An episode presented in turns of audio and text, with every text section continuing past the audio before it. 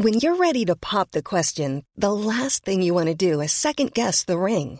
At Bluenile.com, you can design a one of a kind ring with the ease and convenience of shopping online. Choose your diamond and setting. When you find the one, you'll get it delivered right to your door. Go to Bluenile.com and use promo code LISTEN to get $50 off your purchase of $500 or more. That's code LISTEN at Bluenile.com for $50 off your purchase. Bluenile.com code LISTEN.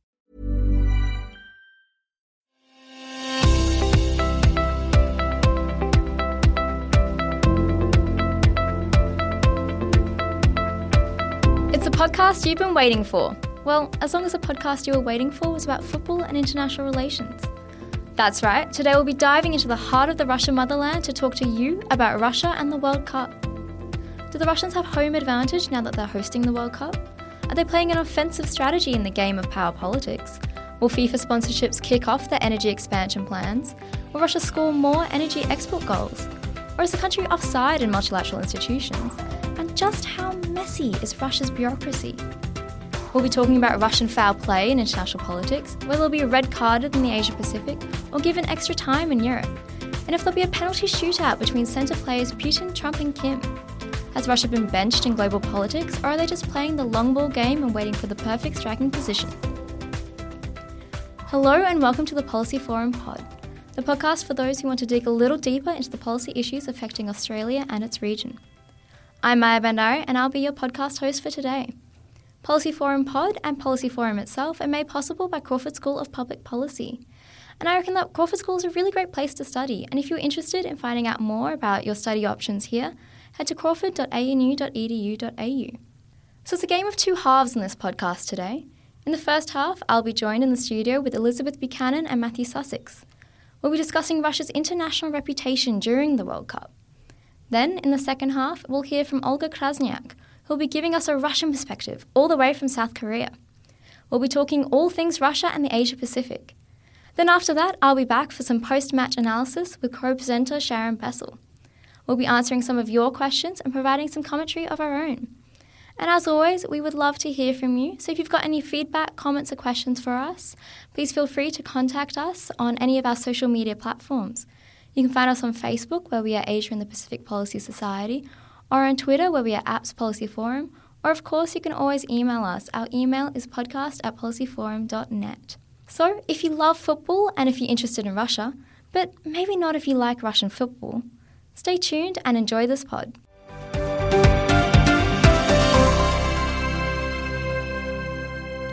Okay, so today I have Dr. Elizabeth Buchanan and Matthew Sussex here with me to talk about Russia and the World Cup and Russia's international reputation and its role in the Asia Pacific.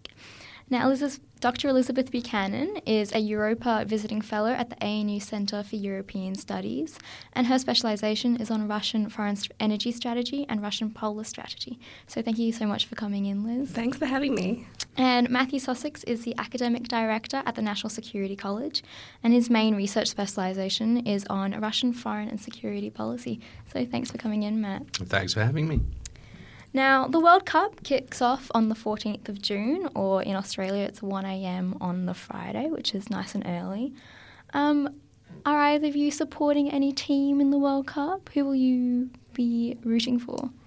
Um, I don't follow soccer at all, so I don't have sort of a horse in this.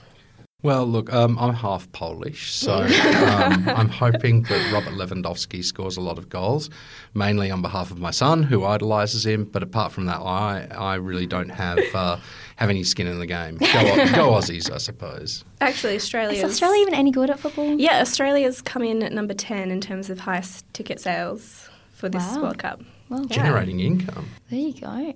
Well, um, a Russian website, Gazeta.ru, likens the Russian national team to a pianist who lacks practice. And SportsDaily.ru has noted that Russia are the lowest ranked team in the tournament. So, probably good that neither of you are supporting Russia in this World Cup because I don't think they will do very well at all. Now, although these facts are hardly surprising, when Russia was first awarded the World Cup hosting rights, there was a feeling of hope and excitement within Russia that maybe they could do well and reassert Russian dominance. But now, in 2018, Russia is the lowest ranked team in the world. Now, do you think that this low ranking and this low status is reflective of Russia's position on the world stage? That's a really good question. Let's de- unpack that. It depends how you measure status, I think. Yeah. Um, it depends whether you think that status is based on international legitimacy or legitimacy within an international order that tends to be underwritten by liberal democracies in the West. Mm. if alternatively you think that, you know, um, that international order might be changing to something else, um, then Russia's position is it goes up and down depending on, on where you measure it. So, does the disintegration of their football team run parallel to the disintegration of Russia's democracy and Russia's prominence? Oh, absolutely. I think it happened before that. Yeah, I don't think the two. Um, it's also a question of what, how this is all sold and packaged at home for the domestic audience. I don't think it would matter that Russia loses all the games. Um, it's the fact that they've been, as it would be sold to the domestic audience, tapped on the shoulder to host this international World Cup. There's some legitimacy there, at least inferred, or will be sold. Yeah, I mean, Russian democracy was, uh, frankly, sidetracked um, as early as 1993 when they had a referendum that gave then President Boris Yeltsin a super presidential constitution, the ability to rule virtually by decree, which is something that uh, Vladimir Putin eagerly picked up and decided that wasn't enough and needed to sort of strengthen the vertical even more. So, um, regardless of how well the football team performs, um, I think the um, the case of sad case of Russian democracy um, is something that, that's more now history than anything else. Now, the World Cup is putting Russia back on that international stage, and everyone is now looking towards Russia, as we are doing right now in this podcast. And I guess some would argue that Russia's international reputation or its brand is quite toxic. And that's especially with the poisoning of Sergei Skripal and the alleged meddling in US elections and possibly Brexit as well, and of course the annexation of Crimea. And so, do you think the World Cup will do anything to detoxify Russia's brand? And how is the hosting the World Cup affecting Russia's in- international reputation? Is it making that reputation more positive, or is it focusing on that corruption and that sort of toxic brand? Uh, again, I don't think it really matters to the domestic audience. Um, But to the international to the audience? international audience, well, we could look at what Sochi Olympics did. That didn't really help things either.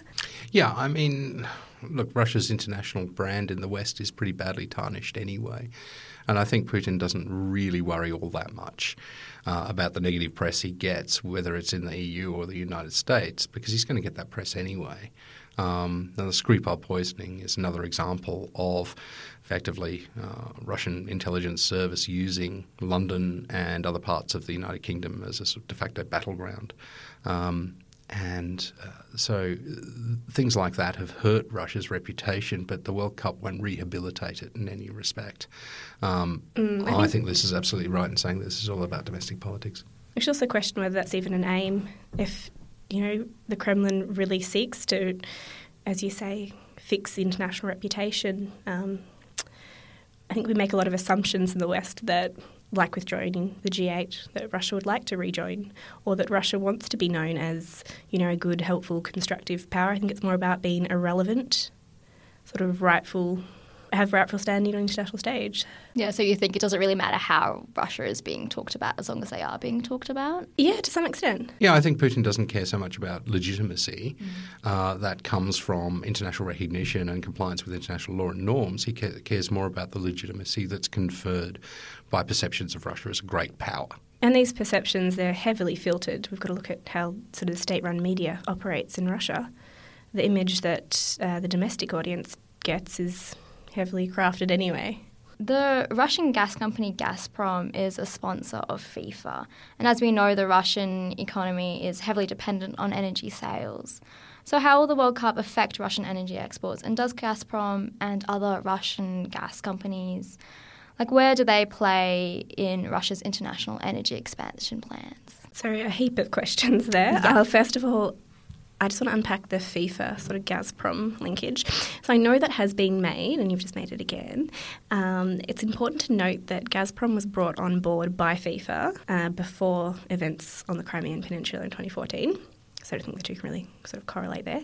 Gazprom has a history of being really interested in soccer. Um, I think recently they even sponsored a team, Chelsea, but yeah, in the British League. And how is this any different from firms such as Emirates, which is state owned by the UAE, also having you know a huge foothold in the soccer world.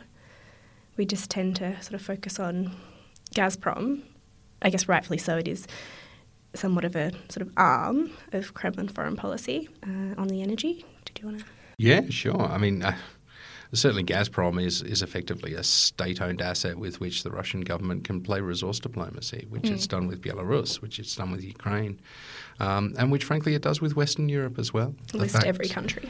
yeah, no, the fact that Germany is, is you know 30, 35% reliant on Gazprom is a really powerful strategic lever. Um, and, uh, and, and that is why, for instance, you see Western sanctions against Russia. Uh, in response to Crimea, in response to the conflict in uh, the Donbass region of Ukraine, never going near the question of energy imports or exports from Russia. It's all about other things, um, because otherwise the uh, the Germans and others don't want to risk the Russians turning off the gas tap, which would have profound impacts on their, their industry. So it is it is part of the Kremlin's political leverage. And I guess having it as a sponsor of FIFA, it is just making Gazprom a little bit more prominent and a little bit more noticed. I mean, it's hand in hand with Russia Inc., right? Mm. Um, but it's also a funding issue. I, I don't know the final costing. Is it like 14, 13 billion dollars? Yeah, something for, like that. Yeah, for the Russian World Cup. This is what they've spent. Obviously, Gazprom has kicked in some funds there. Where's the money coming from? I haven't seen anything to shed light on that. But the majority of the funds have gone into infrastructure projects. And this is also how it's been sold to the domestic audience. So these are trains, these are roads, this is infrastructure that did not exist, that is really, really, you know, pertinent. Um, the World Cup's not just held in Moscow or St. Petersburg, it's in a number of other towns that, if you just think of the mass in terms of size of Russia. So the gas exports are helping their infrastructure. Oh, the funds. The funds, yeah. So I mean, if you're you know an average average Russian living in a, a city or town that gets to host a World Cup game, you're going to see the, the World Cup potentially as a very good thing because it's an infrastructure bonanza. Now, whether in fact that is actually the product of a great big net loss by the Russian government in terms of hosting it, or whether you know it actually makes money on the deal, which is highly unlikely, um, it's still something that is going to make you more sympathetic towards the regime in Moscow. It's going to make you more sympathetic to Vladimir Putin, and it's going to make you think that, that Russia is very active in the world on the world stage. Now, I guess we we're talking about infrastructure and gas and how that's all seen as a good thing. But China is asserting its Belt and Road Initiative. And how is that reflective of Russia's interests, or how does Russia view this initiative by China? Well, the Chinese have a saying that um, you know they'd like to try and boil the Russian frog, you know, which is if you stick a frog in a pot of tepid water, the frog's really happy and it'll swim around. But as you crank up the heat, it'll not be happy. It'll be alarmed and then panicked. But then it's good. Find the point, the point you can get the Russians to before. Yeah, yeah, but I mean, the Russians recognise that the Chinese are trying to do this too. Uh, China is effectively the only uh, major power with investment capital to spend that they, that can be used to develop infra- infrastructure in the Russian Far East. So yeah. the Russians have made a lot of, lot out of that, but there are heavy conditions being exacted by the Chinese. the well. BRI project in itself is makes sense, just basic geography, right? Mm. Um, and in theory, it's a goer, but in practice, they've just gone out to tender, haven't they, recently, for more countries to come on board and help, you know, re- um, achieve the project. In many respects, the you know the Shanghai Cooperation Organization recent summit, um, where the Chinese offered, I think, four and a half to five billion dollars worth of infrastructure projects. That's all tied to Belt and Road. Um, what the Russians don't want here is to be locked into utilizing Chinese-dominated transit corridors for energy or for other things that the Russian government exports, but predominantly for energy. And this is where a couple of ports in North Korea are really important uh, for the Kremlin to be able to export energy, uh, gas mainly, and coal as well, down into South Korea, but also to utilise the ports to link up to the uh, Northern Sea Route to ship from Asia to Europe, essentially making sort of the polar Silk Road, I think Beijing calls yep. it, is sort of, you know, heavily controlled, as it were, by Russia. So, yeah, Russia has about three outs from Belt and Road. It can go with its very small border to North Korea, but then and then to uh, to sell liquid natural gas via the South Korean port at Busan. Um, that is predicated on a much better North Korea South Korea relationship, which we haven't seen yet. Um, it's got the Northern Sea route, which is possible, but not all uh, year round. It's yeah, I mean with with the price. No, it's the price of it's the price of oil. You know, because fuel prices are low at the moment, it doesn't make economic sense to go over the top, if as it were. And the third route it's got is kind of via India. Um, with a sort of gas pipeline and that way to through to the Middle East, but that is reliant on the Indians playing ball with the Pakistanis, and they don't want to do that because Yeah. they see them as a Chinese proxy. Absolutely, with anything to do with energy, uh, especially in the Eurasian sort of mass, it's all a long term strategy. You're looking at sort of 20 minimum years for most of these projects to have sort of the demand. But Russia's good at playing the long game. And I think the other thing we have to remember is also that um, you know China has invested not just in Russia but in a bunch of other Central Asian states, because the Chinese don't want to be vulnerably over dependent on Russian energy. They want to have options. The whole point of energy security is is not to be dependent but to have source flexibility. Uh, and I think that's what Belt and Road does in an energy context as well. In the same, so the same way, Russia's also turned to Asia to diversify customer base as well. Long term strategy. So Putin's really good at its long-term strategy It's just, it's just pragmatic thinking. Yeah. Um, and that's the thing about Russian foreign policy in general, definitely Russian foreign energy strategy, just in terms of the time it takes to develop the contracts and um, deliver the resources. Um, they're very, very predictable. Most of what Russia does in the energy sphere, as well, generally, I want to say, in foreign policy, has been outlined by the ministry or the Kremlin. Quite predictable. And Matt, you were talking about the Shanghai uh, Cooperation Organization that just finished, didn't it? Now, how does Russia and the Kremlin view these multilateral institutions, so the Shanghai Cooperation and the G7 summit? Do they help or do they hinder Russian interests? Well, I mean, the SCO was initially a way for China and Russia to talk to one another. Right? In 1996, it was the resolution of a border dispute between the two countries, and they'd fought, you know, basically a, a war um, during the Cold War era. Um, so it was sort of minilateralism that was disguising bilateralism. And then the Russians said, okay, the SCO is going to be an Asian NATO. And the Chinese wanted absolutely no bar of this whatsoever. They didn't want a sort of military counterbalancing mechanism to NATO. They wanted the SCO basically as a, a trading club, and especially an energy trading club. And since about, well, frankly, since about 2012, um, Chinese preferences have been winning out.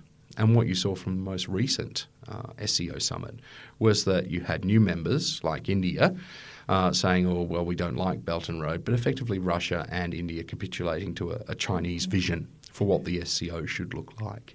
Um, in terms of the G6, G7, G8, whatever you want to call it, I'm calling it G6 minus two at the moment. um, Fair. you know, uh, Russia would like into pre- back into prestigious clubs, um, but it's very unlikely that that, that will actually happen. Um, even if uh, you know Trump jumps up and down and demands it, because frankly the, the rest of the other um, G6, G7, G8, uh, with the exception of China, aren't willing to champion that. So forgive me, G6 minus 2, who is minusing? Russia and the United States. US, okay. It's a new, another new development. Okay. Uh, just on the SCO, I think it illustrates sort of the hallmark of Russia today, and that's multilateralism. That's at the sort of heart of any of Putin's foreign policy at the moment. Um, of course, a managed multilateralism in which Russia is recognised as, you know, a central, relevant actor So it wants to be involved in these multilateral. at the table, respected. Um, and preferably in control. I mean, uh, a lot of Russian multilateralism is all about it setting the rules of what it does in a regional context, whether it's the Collective Security Treaty Organization, used to be the SCO, um, uh, or various other, you know, Eurasian Union type of proposals. And none of those have really worked very well.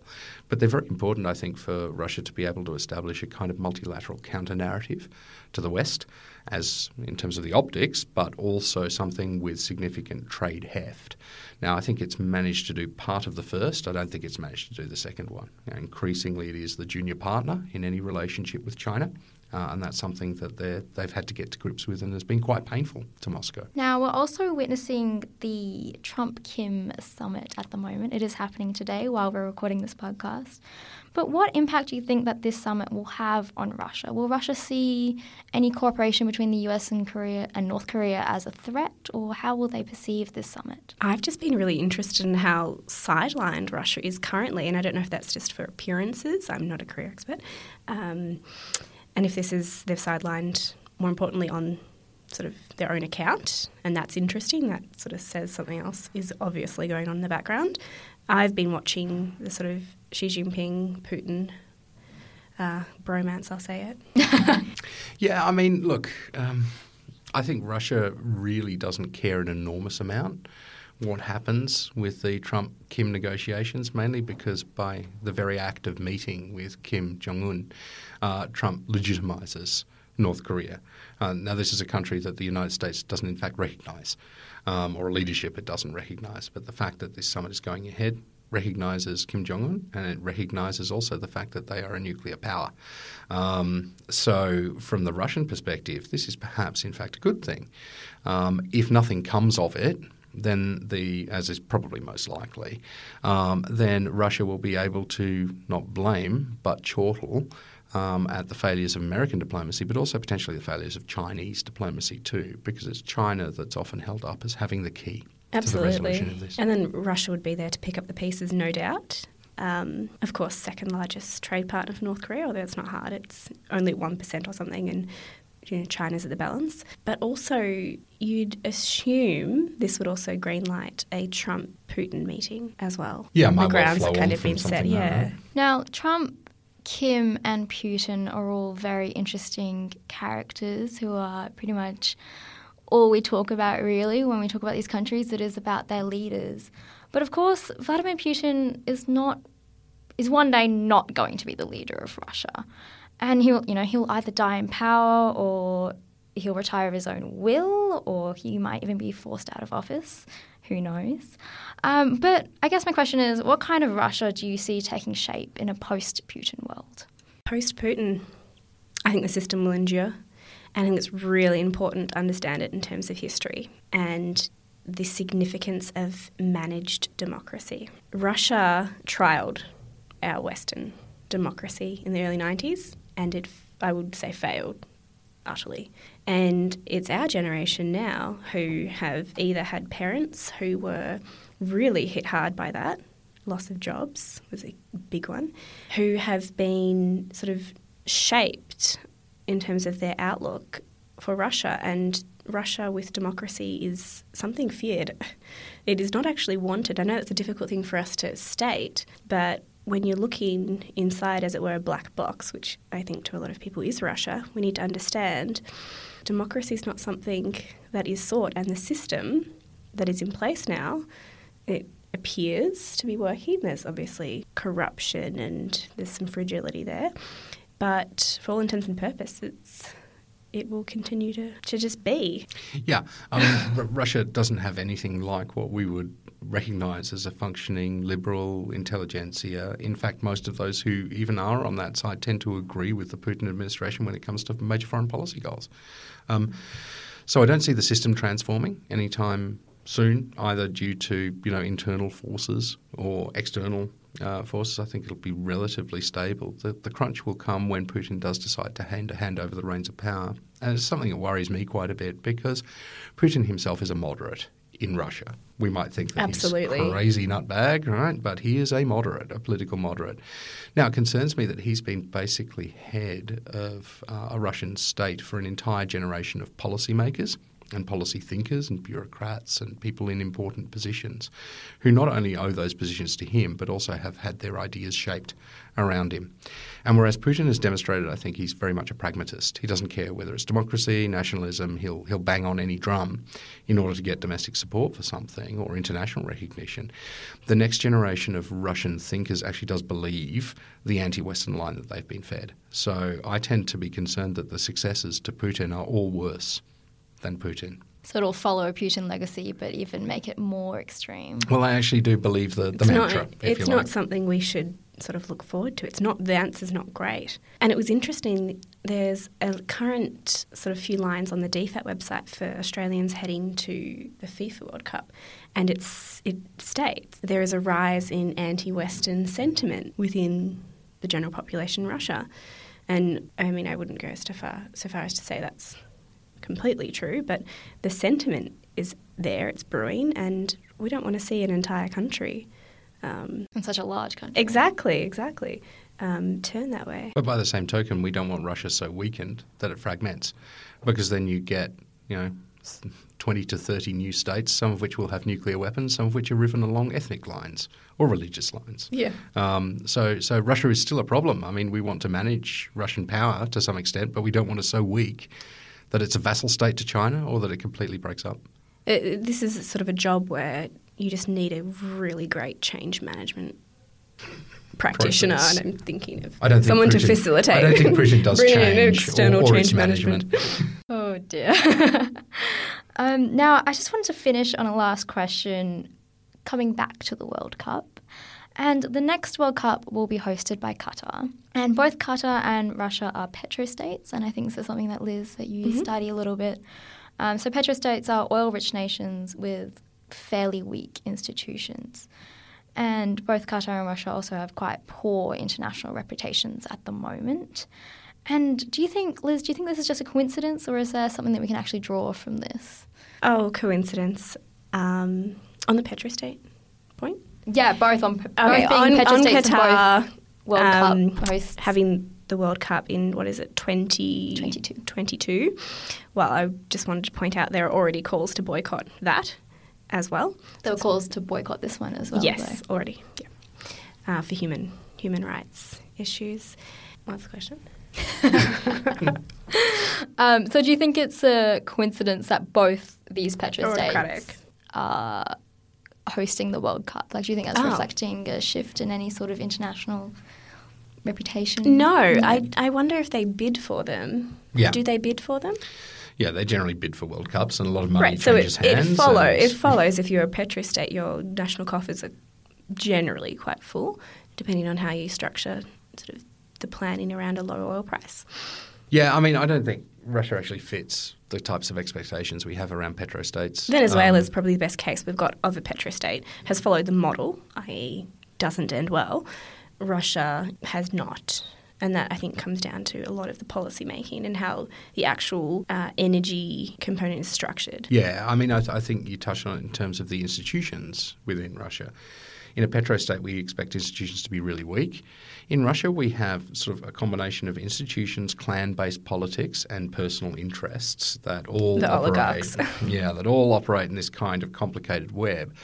But fundamentally, you'd still have departments doing what they're supposed to do. You have a sort of institutional politics within Russia. It's not one we recognise within a democracy, but it's relatively well entrenched.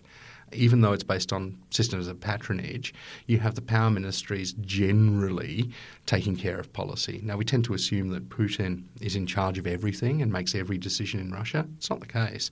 It's normally when something goes wrong that Putin comes in and goes, okay, this is how you sort this out. So uh, I think we, we give too little credit to an extent um, about the degree to which the Russian state does operate in terms of you know, formal institutional bargaining, negotiation, compromise, and, and policy as a result of that. So Russian policy institutions are quite strong in the sense that they are working and they're working they're well. Functional. They're I think functional. the word's just functional. I don't mm. think we can make a call on the strength either way. But also a point about petrostates. Um, another defining feature is that they are sort of across the ball in terms of exploring and producing. Russia is not. Can you just expand on that a little bit? So the entire sort of Far East region of Russia, which is obviously Hey, it's Ryan Reynolds, and I'm here with Keith, co star of my upcoming film, If, only in theaters, May 17th. Do you want to tell people the big news? All right, I'll do it. Sign up now and you'll get unlimited for $15 a month in six months of Paramount Plus Essential Plan on us. Mintmobile.com slash switch. Upfront payment of $45 equivalent to $15 per month. Unlimited over 40 gigabytes per month. Face lower speeds. Videos at 480p. Active Mint customers by 531.24 get six months of Paramount Plus Essential Plan. Auto renews after six months. Offer ends May 31st, 2024. Separate Paramount Plus registration required. Terms and conditions apply if rated PG oil and gas rich, hydrocarbon rich. Uh, a lot of it's still in the ground. They don't have the technology, they don't have the funds to get it out of the ground. and that's a it's sort of a significant component of any petrostate model would be there's a plan for that. And honestly, there's no plan. So there's lots to think about here with Russia. There's lots going on in that country, and personally, I still find Russia and Putin very confusing and very. Join the club. What's the opposite of transparent? Opaque. Very opaque, exactly. There you go. That's how I would explain Russia. And I guess with the World Cup, we're now seeing more and more people talk about Russia and talk about how Russia is, I guess, expanding its prominence and its sort of influence on the world stage. But thank you very much, thank you. Liz and Matt, for coming in and talking to me about some very confusing topics. My pleasure. Thanks a lot. Thank you.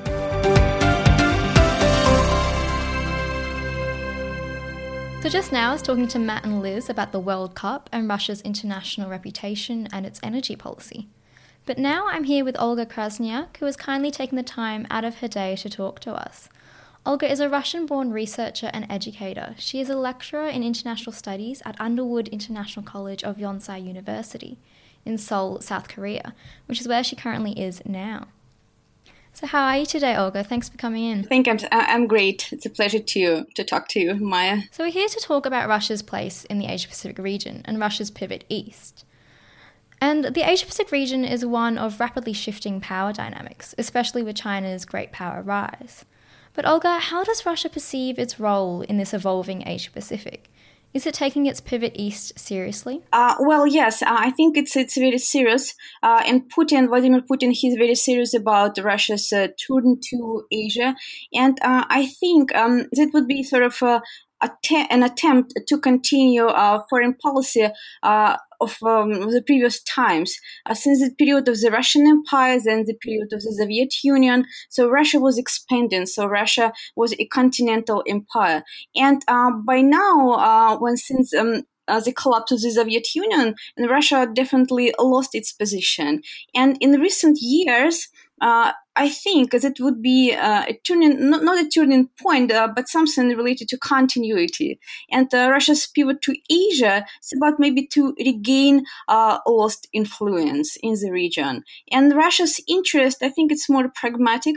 Uh, it's um, it's something we can find in, in Russia's foreign um, policy agenda. Uh, it's about, well, to reestablish its influence and uh, at the same time, uh, something related to the security of uh, Russia's Far East, because Russia's Far East it's a huge region. A region, uh, well, but uh, not so many people are living there, and it's about like a security issue. Now, what sort of relationship will Russia have with Asia Pacific powers? Well, it's very interesting you uh, mentioned about Asia Pacific, uh, because I know in Australia a new term is, is coming out. It would be in the Pacific, but Russia uses Asia Pacific because well, uh, considering this um, geographical um, location, so it's huge part of Asia, Russia, of course, is very uh, interested, maybe not to influence, but uh, just to, to, to keep its position and maybe just to regain something. Well, uh, as I said, it would be more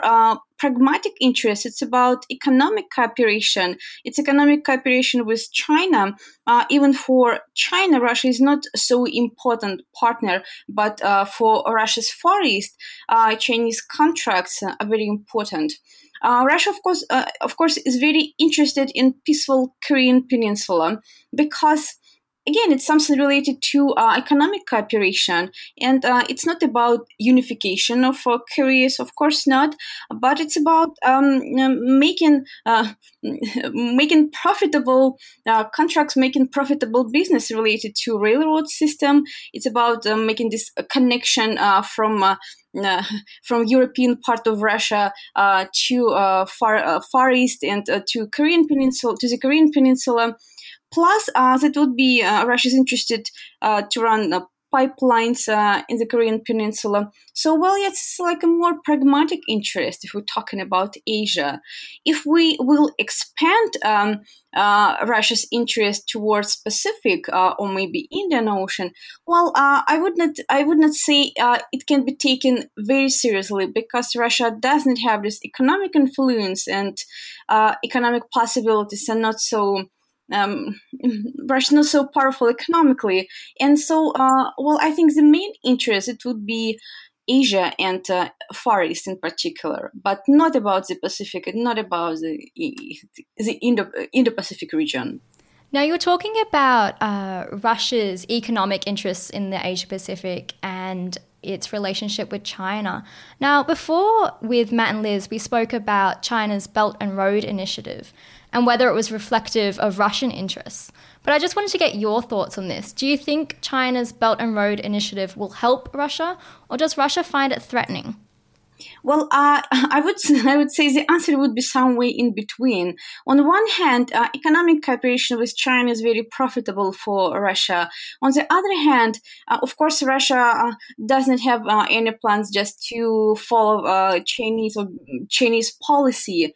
And uh, we now this uh, One Belt One Road initiative. Well, it's about spreading uh, economic influence, Chinese economic influence, and of course, Russia is very cautious about it and yes, being uh, I cannot say uh, it, Russia would be a part of this uh, one belt, one road uh, system, uh, but uh, maybe just partly taking some cooperation. So, well, it's very controversial topic, and definitely I, I, cannot see some signs that Russia's, Russian politicians they would be happy about this initiative, but at the same time neglecting this project uh, it's it's not an option either. Okay so you think it's a little bit of both? Yes uh, yes it's about like balancing. It's about uh, well uh, having this cooperation economic cooperation with china and uh, at the same time uh, avoiding any potential influence uh, which can come from uh, potential can come from from China. Yeah, okay. And now just on the other side, I just wanted to know if you think Russian foreign policy is too Eurocentric for Russia to be a great Asia Pacific power. Yes, I think it's, it's a very good question because uh, first uh, let's uh, let's look at the population, the Russian people. Well. I, I might be maybe a little bit wrong with with the numbers, but it's about maybe 75 or 80 percent of uh, uh, uh, Russian population uh, they live people live in the European part of Russia. So uh, and of course the Russian people uh, feel themselves um, part of European civil- civilizations, of course, not not Asian. So that is why this economic cooperation with China actually it's not so successful. And I read recently uh, some feedback uh, from uh, Chinese uh, businessmen who actually are not so happy to work with Russians because uh, Russians, uh, they seem very arrogant towards Chinese as um, an Asian power, and so. Well, again, it's it's about balancing, and yes, it's about certain maybe biases what people have, and yes, considering themselves a part of the European civilization, and being a part of the European civilization, well, uh, it, it's another controversy uh, which uh, leads people to compete. So that is why, kind of, uh, not all the time we can see friendly relationship with European uh, countries. Uh, and, and, Russia. So again, it's it's a lot of controversies. But yes, it's European part of the European civilization, and something related to Asia that would be pragmatic economic interest and cooperation and the security addressing security di- dilemma. Yeah, so it's a bit of a balancing act for Russia between Europe and between Asia. Yes. And so now with that balancing act, I'm sure you're doing a balancing act of yourself with this World Cup, being in South Korea and being Russian. So, who will you be supporting in this World Cup? Will it be South Korea or will it be Russia? Okay, let me be diplomatic. I would say I support good football. we call it football, not soccer. so, yes, I support uh, good uh, and uh, and peaceful and yeah, good game, good good matches. So it's something what I, I would be happy to see. So you won't be yelling out "Viepod Russia"? Absolutely not. Was that yeah, correct? So Did I do that well? Very close. very close. Yeah. So yes, I, I support a good game. Uh, well, just good game because it's a show, sort of. Yeah, I understand. I understand. I don't know whether to support England or to support Australia. I don't know what I'm doing either. It's okay. Just good game. Uh, well, it, it, it should be spectacular, and I hope it will be so without any problems. Uh, uh, so, well, it's, it's, something what what I would expect uh, from the World Cup. And now I know that you've written a lot about science diplomacy for Policy Forum, but do you think the World Cup is an example of sports diplomacy? Like, what does the World Cup mean for the Russian people? Do they see it as an opportunity for Russia to be back on the world stage, or how do they perceive it?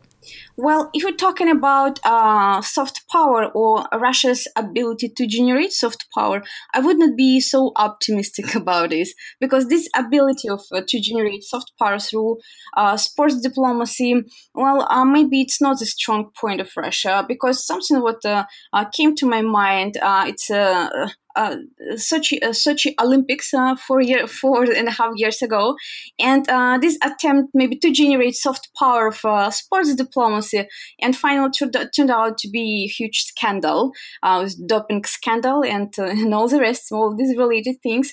So, and uh, I, I wouldn't be, as I said, very optimistic about this ability. And but well, it's, it's maybe it's better than nothing. And uh, I I know Russia's authorities are interested uh, very much uh, to.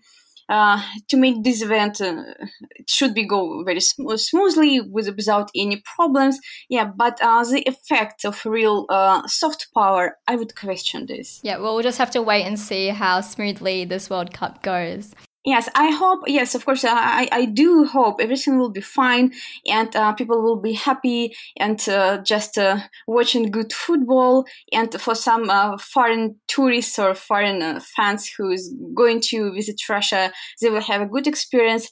Yes, but uh, I'm not really sure it will. Um, it will restore Russia's image in short term, but it would be great if if it would happen, but I'm not so optimistic, unfortunately. All right, well, perfect. Thank you so much, Olga, for all of your insights onto this topic. I really appreciate you taking your time out and to phone in from South Korea.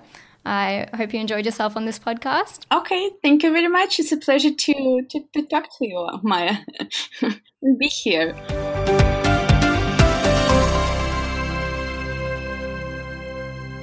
So, Sharon, I was just talking to three academics about the World Cup and about Russia and about Russia's international reputation. And it was a really interesting discussion. But first, I just want to know are you excited for the World Cup and who will you be supporting? I am wildly excited about the World Cup. I think this is the second most expi- exciting sporting event in the world, the most exciting sporting event in the world is, of course, the Women's World Cup, um, and Australia always performs very well there, so that's that's always a good thing. But I'm, of course, supporting Australia in the World Cup, although I think France will win. So France there you go. I've put my put my life on the line there. Now we're also talking about how Russia was using football as it could potentially using football as a way to repair its international image, and an author on Policy Forum, Simon Chadwick, writes a lot about China and football. And he writes about how China's FIFA World Cup sponsorships, how they reflect ch- the Chinese aim to build the country's brand as well as supporting companies. Do you think this is the same in Russia? Do you think Russia will be using the World Cup to improve its international reputation? Look, I think the politics of global football are, are, really interesting. I mean, people talk about it as the world game, but it genuinely is. You know, I think you go to any country, know, any part of any country in the world, um, and you see children, you see teenagers, you see adults kicking a ball around, playing soccer, talking about soccer or football, um, and so I think the the global engagement of it gives it a power that many sports don't have. But of course, it's also huge business, you know, through the sponsorships, through the endorsements, through not just the payments to players, but to all of the, the, the, support crews that go around the game. So I think that we, we sometimes forget when we just talk about it in Australia, particularly as a sport, just what a global phenomenon, a global global juggernaut football is. Um, and I think you know, Simon's, Simon's writing on China is really interesting. It does show the way in which countries are able to use that phenomenon um, to their own ends, to both um, you know engage in um, lucrative um, economic deals through sponsorship and so on, but also promote their own brand, promote their own position. Um, and in China, you also see the way in which they're building their own league, they're bringing in foreign players, and that's about much more than sport. In Russia, I think the politics of it might be a little bit different. Um, I'm certainly not an expert on, on Russia or on the politics of football in Russia, but I think um, you know, in some ways, Russia's probably not interested in repairing its reputation on some issues as people sitting outside of Russia might see it. I think perhaps Russia might be looking at the World Cup as a way of repairing some of the reputational damage that came from the Winter Olympics. But I think Russia's probably looking at this World Cup as a celebration of nationalism, as a celebration of Russia, celebration of probably Russian masculinity, um, rather than you know, thinking about it in, in the way that we might in, be thinking about it in China or elsewhere in the world. What do you think we should be looking for in these World Cup games? Well, um, beyond the football itself, and particularly watching some of the great goalkeepers perform, I think it would be it will be really interesting to see the way in which um, fans support the game. Um, there have been there's been some conjecture about whether fans will turn up to Russia, whether people will go. Um, you know, Russia has a very strong position, the Russian government has a very strong position on issues around um, LGBT communities, for example. Um, Russia is known to have restrictions around freedom of information, um, freedom of association, and so on. So, will that translate to people not going and stadiums perhaps being half empty. I'm not sure. I think it would be really interesting to watch that. Um, I was in St. Petersburg a couple of weeks ago, not for the football, but just just um, for, for other reasons. And I must say, getting a visa was incredibly easy. Going across border patrols was incredibly easy. People were very welcoming. So there was, you know, this very public, positive face, um, and it was it was a great place to be. So I think a lot of fans who go will probably have a very good time. Whether some of those underlying tensions that are there in Russian society around individual freedoms, around collective freedoms, whether they'll bubble up, I think we'll just have to wait and see what happens. Yeah, there's definitely a lot more going on in this World Cup than just the football. I think it will be fascinating. Now, thank you so much, Sharon, for coming in last week and having a chat about last week's podcast about um, how to get youth more involved in public policy. Really appreciate that. Now, I just have some comments from last week's podcast that I wanted to share and get your thoughts on. Jasmine Ashley uh, commented on our Facebook post that more younger ones are needed to be sure, especially now while you still have the chance to salvage some of the environment and resources, and that intergenerational theft is out of control. And I just wanted to touch on that um, that term intergenerational theft. What are your thoughts on what that means? Yeah, I mean, I'm not sure exactly what um, Jasmine is thinking of when she when she wrote that um, that comment. Given the way it's framed, my guess would be that she was probably thinking particularly about the environment. So, if we think about the environment in terms of stewardship um, and generations using the resources that they need, but also protecting the environment and being able to hand on this world, if you like, um, to the next generation, and that's something that's, that's critical to the future of humanity, to the future of um, life on Earth. But over the past few generations, and particularly perhaps the last generation, um, that stewardship isn't isn't something that's been taken particularly seriously. Uh, the world is is in a pretty difficult space environmentally. You know, climate change is the, the, perhaps the most pressing problem of our times, and that's a problem that this generation is handing on to the next generation. So, my guess would be that that might be where Jasmine's coming from with that comment, and she's probably got a point um, in terms of what younger generations um, and not just the current generation of young people, but into the future, what they're inheriting in, in terms of an enormous mess, an enormous challenge to try to correct. Um, but we also had a chat last week, Maya, about issues of housing affordability in Australia, issues globally of increasing precarity when it comes to job security, and perhaps Jasmine's also thinking of some of those things. That I think there's a lot of optimism, there are a lot of good things that are happening in the world, there are a lot of wonderful opportunities for young people, but there are some pretty pressing problems as well. Yeah, I think that term is quite an interesting one and one that I find quite interesting to see and to see how it gets used. We hear a lot about intergenerational inequality, Mm. um, but I guess you know the idea of intergenerational theft is just pushing that a bit further and and making a much stronger argument about what's happening. Now, speaking of strong comments, I also had a comment from um, Carl Viet that was also on, on Facebook. And he asked, Where are the trailblazing young men? Sharon, where are they? Well, I see lots of them sitting in my classrooms, so that's good. I see lots of trailblazing young women sitting in my classrooms as well, so that's an optimistic thing when we're thinking about the future. I think this is actually a really interesting comment. Um, if we look at who holds power in Australia, and I think that comment um, came from um, some background material that was on the blog around the, the number of men in Parliament in Australia. And clearly, not just men, but older men hold power in Australia and around the world.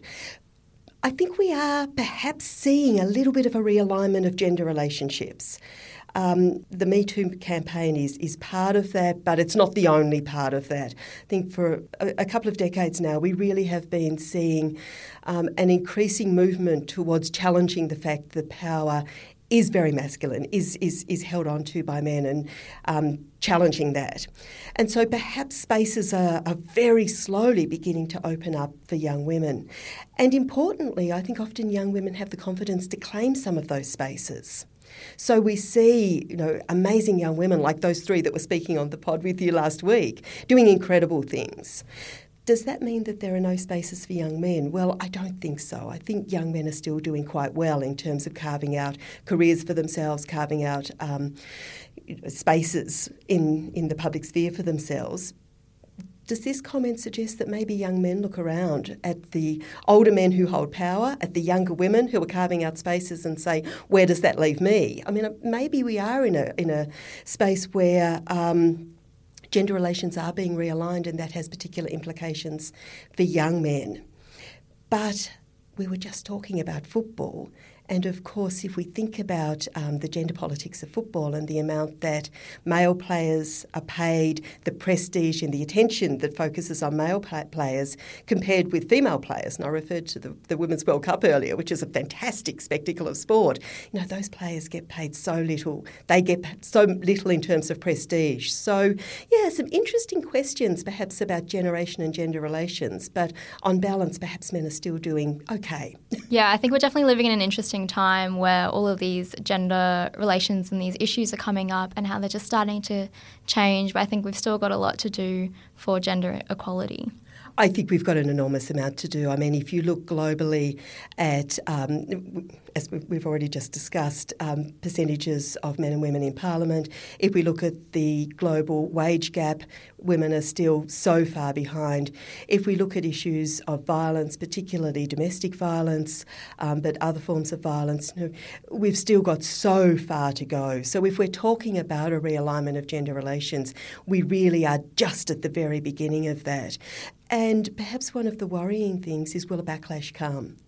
Know, is, is and this we've we've seen this occur in the past where women, but also other marginalised groups, start to make some progress, but then spaces are closed down very quickly. So while I think we are seeing um, some potential for progress at the moment, we need to be very careful about not being too sanguine about that because almost all of the statistics tell us that we have still got so far to go in terms of achieving gender equality. Mm, there's a lot to think about there, and if you wanted to listen to that podcast, it's up on policyforum.net. I just want to give a big thank you to ANU College of Arts and Social Sciences for um, retweeting our podcast. And a new CASS mentioned that we had a powerhouse lineup. Now, I just wanted to mention that one of our friends from CASS hosts the podcast Love Canberra. And on her latest podcast, she interviews one of our guests from last week, Nip. So, so if you wanted to hear more from Nip, head over to Love Canberra to um, to listen to what she has to say. And Nip is absolutely fantastic. So I think, yeah, listen to listen to the, the interview that you did with her, but also that other podcast because Nip's just a, an incredibly inspirational person. And there was also another um, comment on Twitter from Simon Pickup, who mentioned our new national security podcast. And he loved the first episode on the Indo Pacific, and he's really looking forward to more. So, Simon, uh, the next national security podcast will be out early next week. So, stay tuned for that, and keep an eye out on Twitter while we be while we'll be posting about it. And also, wanted to thank Hone Cuff for the shout out of uh, the Policy Forum pod. She mentioned that this pod was helpful for her to keep her in the real world. So, thank you for that, and thank you for recommending our pod. So, Sharon, we just witnessed a very momentous occasion in diplomacy. Donald Trump and Kim Jong un just met and they shook hands for the first time at their summit in Singapore. And on Policy Forum, we've done a bit of a rapid roundup on the summit where we've brought together um, opinions from a wide range of experts to help us um, find our way through all of the topics and challenges that will arise from this summit. Do you think anything will come out of it, though? Well, I would certainly rely on our authors on uh, of those policy forum articles more than I would rely on my own opinion here. Um, so, well worth a read to see what they're saying. I think the theatre around this has been just fascinating. It really is such a break um, with what we see as, as, as diplomacy as usual or politics as usual. So, I think that part of it has just been fascinating to watch. In terms of the outcomes, I mean, I guess watch this space. Um, if I were Kim Jong Un, I'd be feeling pretty pleased with the outcome. Um, you know, he had a, a one-on-one conversation with who is generally presented as the most powerful man in the world, rightly or wrongly. Um, he's been feted as a celebrity, it seems, as he walks down the streets of Singapore. Um, he's been given a legitimacy as a statesman through this process. Now, does that bring him into the fold and does that mean that North Korea starts to negotiate and behave differently? Well, I'm, I'm not sure. It was only 12 months or so ago that the world was outraged when um, Kim Jong un's um, half brother was assassinated in an airport in Malaysia, and the regime was implicated in that. There are the human rights abuses in North Korea are shocking. They are shocking as we know them, but it is such a closed state, we really don't have a sense of just how um, extreme some of those human rights violations are. We know that poverty is, is a serious problem, but we don't know how widespread that is. Of course, sanctions have contributed to that. But I think we've almost seen a, a remaking of this political leader. Um, and I guess wherever this goes, I hope that what happens um, is to the, the benefit, not the disadvantage of the North Korean people who live under a pretty awful regime. Um, in terms of the politics on the peninsula, I think you know the reaction of Japan and South Korea is going to be really interesting to, to watch because for them these issues really matter. Yeah, I think once again this comes down to the topic of international reputation and how all of these actions can either help or hinder a country's international reputation. But thank you very much, Sharon, for coming in and sharing your thoughts about this wide range of topics. I Thanks, really appreciate Maya. it. Great to talk to you. Now, if you had any feedback for us about this podcast or about any of our other podcasts that we've done, or if you had any comments about our articles or anything that we've said today, please contact us. You can find us on Facebook, where we're Asia and the Pacific Policy Society, or you can tweet us at APPS Policy Forum, or our email is podcast at policyforum.net. That's all from me, Maya. I'll catch you around later.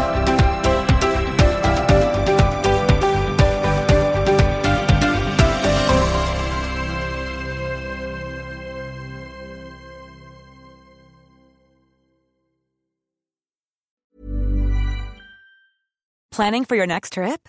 Elevate your travel style with Quince. Quince has all the jet setting essentials you'll want for your next getaway, like European linen, premium luggage options, buttery soft Italian leather bags, and so much more. And is all priced at 50 to 80% less than similar brands. Plus, Quince only works with factories that use safe and ethical manufacturing practices. Pack your bags with high-quality essentials you'll be wearing for vacations to come with Quince. Go to quince.com slash pack for free shipping and 365-day returns.